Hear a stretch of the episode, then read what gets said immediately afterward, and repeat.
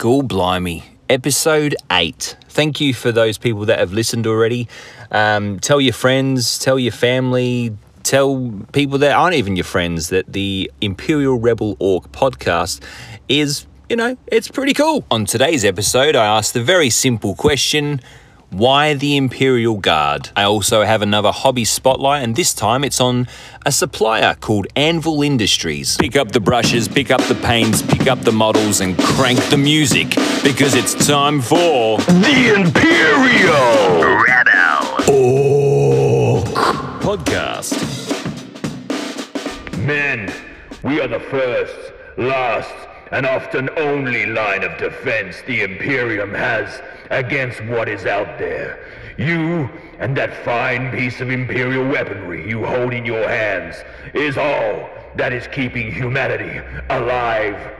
Most of you will probably not live to see your second year in the Guard, and most of you will probably never see your homeworlds again. But I can guarantee you that when you fall, with a prayer to the most high and mighty God Emperor on your lips, you will have earned the right to call yourself a man. Now let's get one thing cleared up, people. It's the Imperial Guard. It's not Astra Militarum or any other bloody, fluffy, silly name that Games Workshop comes up with. If you're like me and quite elderly, I'm 41, um, you know it as Imperial Guard. If you're under 30, 25 maybe, then you know it as Astra Militarum. I am, of course, talking about the human element, um, the human race faction, whatever you want to call them, in the 40k universe. I saw quite a funny meme, a few, I think that's how you say it, meme, a few, there you go, I'm old, a few years ago, and it was a picture of, um, what's his name, Clint Eastwood, dressed up uh, in like an Imperial Guard officer's uniform, and he and the meme and the meme said, Astra what? You're in the guard, son. That was my impression of uh, Clint Eastwood. So why do I choose Imperial Guard? Well, look, something you should know about me is that I'm a fan of the underdog. I like uh, the the story of the Alamo. As you know, I've been banging on about it a few times. I'm also like things like Rorke's Drift, so Last Stand, David and Goliath, however you want to label it. But when you know when there's when there's someone who has to fight tooth and nail to stand up for themselves or to fight for the the, the greater good um, or whatever it is you know but that the little man going against the big man the little corporation the little um, business going against the big corporation you know? All those kind of fights really intrigue me when it's um, all the odds are stacked against them but they don't give up. They fight on and on and on. So of course you know, in a, in our beloved hobby in uh, in the 40k universe, anyway, you've got mankind, the humans, people just like me, you, your sisters, your dad, your granddad, just everyday people, going up against countless xenos, aliens, monsters, horrifying bloody machines, and God knows what else, nightmarish creatures. You know. And here we are, just trying to be a beacon of light in a very grim, dark world and holding the line. Because if we don't, and when I say we, I'm talking the Imperial Guard because I consider myself one of the Imperial Guardsmen. If we don't, these Xeno beasts, orcs and Tyranids and bloody, you know, every monster imaginable is going to take over. And we can't have that. Now, as we all know, in the future there is only war. so, very optimistic. So, gone of the days of peace and talking and, and politics and rah, rah, rah. It's all about war. And for me, the the human element is the underdog. Clearly, I mean, you've got you put one minuscule, puny little human against a, an orc, and yeah, he's pretty much screwed unless he's got balls of steel and is very, very good with a uh, combat dagger. But I bloody love that. I think if, uh, you know, like I said, being the underdog, so if you manage to win, if you're up against, uh, say, okay, let's bring it down to the bare minimum. Just one, like I said, one Imperial Guardsman against, say, 10 orcs, right? No chance. Absolutely no chance. But if he does win, if he does somehow survive and is victorious, wow, what a hero, what a victory. It's like, I'm not particularly into soccer, to be honest, but you know, when like they'll be playing a game, you got two leading teams, international teams, right? It's the World Cup and it's the grand final, and um, it's nil all, right? Nil all all through the game. There's five minutes left, and let's say Germany kick the winning goal. It's 1 0. And the crowd erupts and they become legends. And that's exactly how I feel about the Imperial Guard. Now, let's take it back. Where did my love for the Imperial Guard come from? Well, like many of you probably, it came from being a little boy playing with soldiers on the rug. Uh, my dad, uh, when I was very young in England at the time, I, I clearly remember having like shopping bags full of little green men and little grey men, plastic, you know. And I remember my dad saying to me one day, Right, son, here's the rug in the lounge room. Now lift it up, move it around, sh- you know, shove it here, shove it there, and create mountains. And then play with your soldiers on that. And wow, I was in heaven. And that's, and that's what I did for the next, whatever, probably too long, probably until I was maybe 13 or 14. So when it first came to seeing, you know, Games Workshop miniatures, obviously I was drawn to the little Cadians, the little green men. Uh, the, yeah, I just fell in love with them, hook, line, and sinker. Uh, I think I might mention on a previous episode that the first ones I ever bought were the metal uh, jungle Catachan fighters. And yeah, I've still got some of those. They're awesome. But then, you know, I quickly discovered the Cadians with, with helmets and, and armor and all that kind of thing. And I just was like, wow, yeah, they're just a future version of the English and American and Australian army men I had when I was a kid. I slowly started to build up an Imperial Guard uh, Cadian force I call the Mighty 77th. You can find them on my WordPress, Imperial Rebel Orc blog WordPress thing. Uh, I don't think. Oh, there might be some pictures on Instagram too from the early days, a couple of years ago. So you can scroll through and have a look at those if you want. I actually want to not repaint them, but maybe just touch them up because when I when I painted them four or five years ago, uh, yeah, oh, well, you know, my painting skills still aren't amazing, but they're better than they were four or five years ago. So just you know, some little touch ups here and there. I wouldn't mind doing some highlighting that kind of thing. As I'm not really a gamer, I'm not building the army to fit any kind of points. It's not a 1500, it's not 500, it's not 5000. It, I'm making it to look good, feel good, and uh, I've added tanks, I've added artillery, I've got a couple of sentinels I still need to build. Um, yeah, but the Mighty 77th is slowly growing and it looks cool. Uh, I've gone before pretty traditional color scheme with the with the with the green. Um, I've gone darker for like the fatigues though. It's not the um, oh, what is it? Talon? Is it Talon? I've gone I've gone a darker green with some a bits of camo and stuff like that on there as well. I've got some conscripts which are uh. I've just painted them very basic and very shades of green. They're my conscripts. I've got some veterans as well, which I uh, con- or kit bashed and did some conversion work as well. You know, they've got berets. There's a character in there who's who's called Big John. He's very much based on um, uh, what's his name, John Wayne it's one of those armies that I know I'm just going to keep adding to, uh, bit by bit. I'm not, uh, I haven't added to it for a while, but yeah, it's, it, you know, you can probably relate. It's never finished. It's, there's always more to add, and I'm sure Games Workshop will bring out more bits and bobs down the track, and I'll go, oh yeah, I could add that, and I could add that. Um, regretfully, I actually, before I got back into the hobby, I sold some, you know, remember the metal, I think they're called Kasrkin? They're like elite um, Cadian troopers covered in armor with a really cool, um, what do you call it, camo pattern. Yeah, I actually had a whole squad of those, and stupid me sold them. So I sold them about a year or two before I got back into the hobby, and I, I sold them for about 50 bucks, which might sound like a lot to someone who doesn't understand what Kasrkins are, but now they're going for like 80 90 plus you know over a hundred dollars i've seen them on ebay. So yeah that's a bit of a regret, regret of mine. Now as my interest in imperial guard has grown i've explored other armies within you know the imperial guard realm. And uh, so I've started a, a Tallarn, a, a, you know, Desert Raider Tallarn army. It's only going to be a small sort of raiding elite kind of army.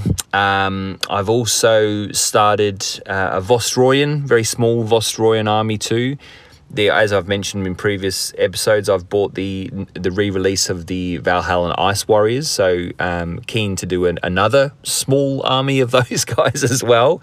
But the one I'm most proud of, I have to say, is yeah my Praetorian Guard army. Very much inspired by a gentleman called Alex, who has his own website called um, Lead Balloony. Go check him out. I'll be doing a, a, proper spotlight on him eventually. But yeah, very much inspired by his um, Praetorian Guard, the the Dauntless.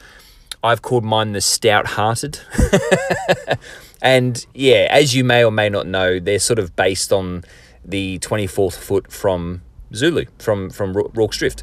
So you've got that old school meets the new school and that, oh man, that really, I don't know, gets me tingling. The stout-hearted army that I've uh, slowly built up is is full of characters. Like there's this, yeah, I can't even list them all off by heart. There's so many characters. Like I think I might have mentioned one before. He was um, Ash, the the little miniature Ash from the Evil Dead series, but I painted him to look like Praetorian Guard. I've also got what's his name, Lord Flashheart uh, he was, I can't remember who he was released by now, but it was only a short run. I've got a figurine of him and I've painted him very much to look like Rick Mayall from the Blackadder series, uh, you know, um, Blackadder Goes Forth series. Uh, yeah, he, he very much looks like Rick Mayall, looks like Lord Flashheart. Uh, but you know, I've given him a red tunic, and he's got the blue pants with the red stripe. But he's got a, a sort of a shiny um, brown leather jacket over, long leather jacket over the top of that and he's very cool. He flies my Valkyrie, which I've painted um, white with blue and red, so very sort of uh, Union Jack sort of color scheme throughout, which is more traditional, I suppose.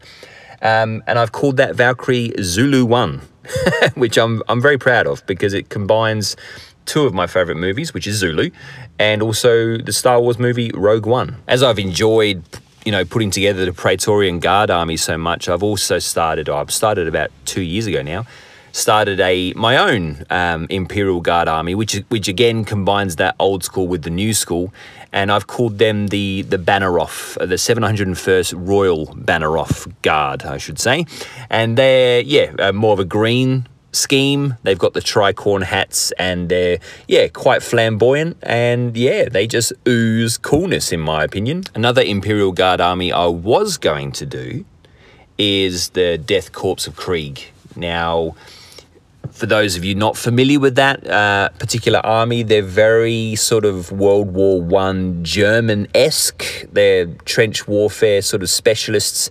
Um, yeah, they've got almost like the German sort of style hats, uh, slightly different. They've got the long uh, coats. Uh, they've got gas masks. They look freaking awesome. They really do. And I was going to just do, you know, standard Death Corps um, of Krieg army. But then the more I looked at them, the more I thought, nah, I want them to be traitor guard. So that's what's going to happen with those guys. They're not going to be the good guys, they're going to be the bad guys, but still be human. So that's kind of cool. So, as you can no doubt tell, I love the Imperial Guard. uh, I reckon that's probably become blatantly obvious in this podcast. I'd love to hear what your favorite faction is, whether it's humans or whether it's orcs or whether it's uh, necrons, whatever. Um, yeah, let me know on my um, email, which is imperialrebelorc at gmail.com. You can also find me on Instagram under the same name, Imperial Rebel Orc. And you can find me on my blog, which is, you guessed it, Imperial Rebel Orc. It's the Imperial Rebel Orc Podcast! A few episodes ago, I was banging on about Games Workshop and how they are number one for me. They, they, they'll always be number one unless they suddenly decide to do Barbie dolls or something. But even then, I'll probably buy them and convert them. Who knows? Uh, but I do buy from other suppliers as well.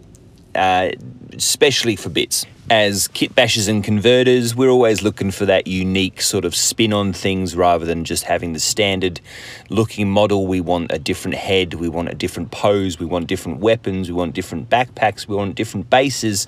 Uh, the list goes on. So, despite the GW range being huge, uh, it's good to branch out, I find. As I love my human element to the 40k universe, the Imperial Guard, um, predominantly I'm searching for, or I initially started searching for uh, bits and bobs that would fit, um, you know, the hero scale produced by Games Workshop. So, branching out, I uh, discovered along the way Anvil Industries, and that's who the hobby spotlight is on today. Anvil Industries are UK based, I believe, and have been around for a number of years uh, and have just grown, have just evolved and grown. Their, their bits catalogue has just got bitter, bitter and bitter, uh, better and better, um, and I, I'd say that's that's down to the quality of the product and also the service that you get. I'd say the pricing is pretty good. I mean, you're buying little plastic bits, uh, resin bits. So, you know, others, this goes back to the whole costing of our hobby. I mean, others might go, What? You've paid, you know, $10 for five little heads. but yeah, I mean, you know, if you want something different, you I'm willing to pay for it for one. As I said, the range has really grown over the last few years. Um, but what's good is the website is really easy to navigate through. Like I, you know, I'm not the most technological person, but saying that, I've figured out how to make a podcast. God damn it! Um, but I, yeah, like you know, if it gets too complicated, if I have to click on this and double click that and swipe this and blah blah blah, then nah, not interested. Or if the website's clunky, you know how you go on some and then it expands and you don't want it to expand and and I'm talking like predominantly I go through the phone looking at websites and stuff, not really on the laptop much, but you know, like yeah, what I'm saying is it's really really easy for a noob like me. I'd say their range caters for the person like me who really wants to expand their Imperial Guard or the human element, you know. They also have their Exo Lords, which is essentially uh, Space Marine kind of size and type. Um, I think recently, I haven't seen it on the website before, I don't think, unless I haven't really looked, but they've also branched out into Gaslands, you know, the uh, Mad Max post apoc type game that you play with Matchbox cars and all different types of cars. Yeah, they've got bits there now that uh, work with those, that, that scale of car. Uh, they've got like, you know, gun turrets and and spikes and all engines and all sorts of bits and bobs that you can attach to cars, which I think is really, really cool and contemporary. Like they're keeping up to date with what's trending in our hobby in our hobby world. For me, though, it's all about the humans. Uh, having all those bits, those lovely, lovely bits available is just, it's like i I'm a kid in a candy store. They've got so many different types of heads. You've got berets, what I like as well, they've got so they'll have a beret head, a head with a beret, um, like you know the type of hat is what I'm talking about. Um, in case you didn't know what a beret is, um, but they'll so they have the, the plain head with a beret. Then they'll also have the head with a beret and a gas mask type thing, or a, or a full face mask, like a shield mask type type thing as well. And I think that's cool because you you know you might want to um, you might want to have a squad and you want every head to be different. You don't want them to be all generic looking, you know, because, I mean, let's face it, humans and living things are individuals. So, you know, I'm not going to dress exactly the same. If I'm in like some elite unit, you know, I might have a beard and my hat backwards. No, I'd have a beanie. I'd have a beanie. But the chap next to me might have like a, an Akubra style hats and with corks and a cigar out of hanging out of his mouth. Who knows? So the fact that they offer so much variety is very, very cool, in my opinion, and exactly why I did my 701st Royal Banneroff Guard, Imperial Guard type uh, army, uh, the one I mentioned before with the tricorn hat, so the old school. Because what Anvil Industries offer is um, one, they've got the variety, but they've also uh, got this um, this thing called Regiment Builder. So you can basically go right. I want to build this one army that's got a sort of a certain aesthetic, and I need this, this, this, this, this. And what the website helps you do is achieve that. So it says, okay, well, this works with this, and this body works with these legs, and and you can match everything up. And I think that's a really clever element of the website and the company. The quality of the resin that Anvil Industries use is top notch. It is different from I found it is different from the the plastic that um, Games Workshop uses, but as far as size and all that kind of thing, it just blends perfectly. There's no issue whatsoever. Yes, you get a little bit of flash and a little bit of, um, you know, the seams, but that's all standard, of course. Um, but yeah, it's not a problem. I haven't had any issues. I don't clean it like you know how some resin has got that that um, that residue over it where nothing sticks to it. I'm sure you've learned that the hard way, like I have. You don't need to clean it. You don't need to do the old dishwashing uh, trick. Not at all. Uh, it's it, it's I've found it to be top notch. No problem whatsoever. The hardest thing I find with Anvil Industries, in all honesty, is saying no. Is going right. I, I I'm here to purchase some some heads, right? But then I see these other heads as well, and I see these other torsos and these other weapon combinations, and I think, oh, I could I could have those and just build more armies and different factions. so, so yeah, it's not really a negative. It, it's a positive for the company because they're taking my damn money. But I, uh, yeah, they they are doing it exactly right in my opinion. They're they're still releasing things. Um, obviously, you know, we're in a COVID nineteen apocalypse type situation at the moment, so they have uh, slowed down operations, which is completely understandable. Um, but generally, yeah, their shipping's good, the, their costs are good, everything is good. Uh, I, I can't, I really can't fault them. So if you're sitting there thinking, yeah, I want to do an Imperial Guard army, um, and yeah, I'm going to go buy the stuff from from uh, Games Workshop. That's fine. Look, that's fine because the base model is really good. But if you want to have some commandos, you know, like a, a, a five man squad of commandos. Then jump over to Anvil Industries, look at some of their weapons, look at some of the um, the torsos. Like you've got flak jackets and you've got body armor. Like you've got sort of um, you know SWAT team looking dudes with infrared goggles on their helmets, and yeah, it's just I mean the list goes on. So don't just my advice, don't just go the stock standard. Try something different, or if you want to do like a um, if you're thinking of doing a narrative style game and you want to go after some zombies or whatever, uh, you know, build your own survivor unit. So these you can have dudes with beards and and long shaggy hair.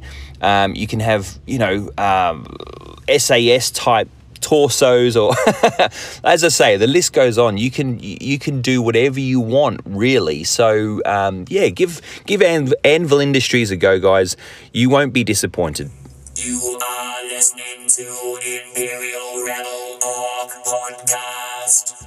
If you're enjoying the podcast and you'd like to email me, actually, even if you're not enjoying it, you know, you can give me bad feedback if you want to. That's okay. I'm a I'm a big boy. I can take it. You can email me imperialrebelorc at gmail.com. You can also find me on Instagram under the same name. You can also find me on WordPress, my blog over there, under the same name as well. Lately, I've still been working on the Hellgate project. Uh, it's really picked up some momentum. Uh, people on Instagram and over on the blog, uh, you know, uh, people seem to like it, which is which is kind of cool. Uh, I still don't exactly know what it is or where it's heading, but I'm really, really enjoying putting it all together. I recently got my hands on a, uh, a statue, an actual statue, not a, not a Games Workshop statue or anything like that, but an actual little statuette, I suppose you'd call it, because it's not, you know, the size of the Statue of Liberty or anything, but it's um, yeah, it's a it's a decent old size. I think it's about twenty centimeters, so so huge compared to our little friends, our little miniatures on the board on the table. Um, but yeah, the plan is for that. It's just sort of painted gold at the moment, like you know that tacky sort of gold that it just looks really cheap and nasty. What I'm going to be doing with it is, um, yeah, making it look iron ironized is that the word you know like uh, old and decrepit i was even thinking just last night actually i was even thinking of possibly making it into a base for, for some sort of gang that resides in Hellgate. And what I do is have the statue on top of sort of a, a very small sort of cave, I suppose, and that's it. You know, so the base of the statue is actually the base, inverted commas, base of the um, the gang.